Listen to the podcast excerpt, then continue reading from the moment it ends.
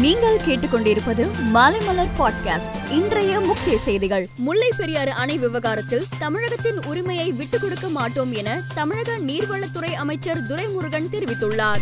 ராமநாதபுரத்தில் அரசு மருத்துவக் கல்லூரியில் நூறு மாணவர்களை சேர்க்க அனுமதி வழங்கப்பட்டுள்ள நிலையில் நூத்தி ஐம்பது மாணவர்கள் படிப்பதற்கான கட்டமைப்பு வசதிகள் உள்ளன.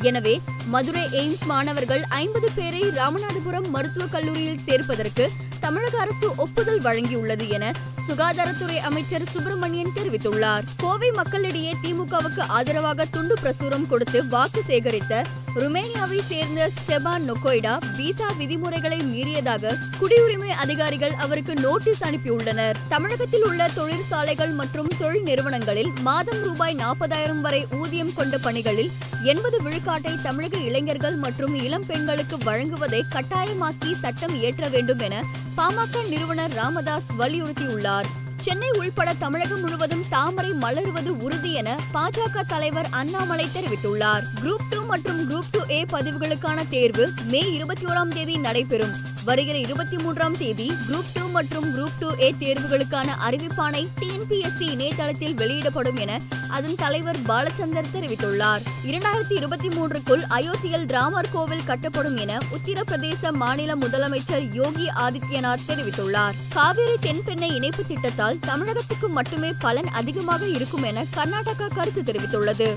பதினைந்து முதல் பதினெட்டு வயது வரையிலான இரண்டு கோடிக்கும் மேற்பட்ட சிற்றார்களுக்கு இரண்டு டோஸ் கொரோனா தடுப்பூசி செலுத்தப்பட்டுள்ளதாக மத்திய சுகாதாரத்துறை தெரிவித்துள்ளது. சரக்கு கப்பலில் ஏற்பட்ட திடீர் தீ விபத்தால் ஆயிரக்கணக்கான லம்போர்கினி போர்ஷே ஆடி சொகுசு கார்கள் தீக்கிரையாகின.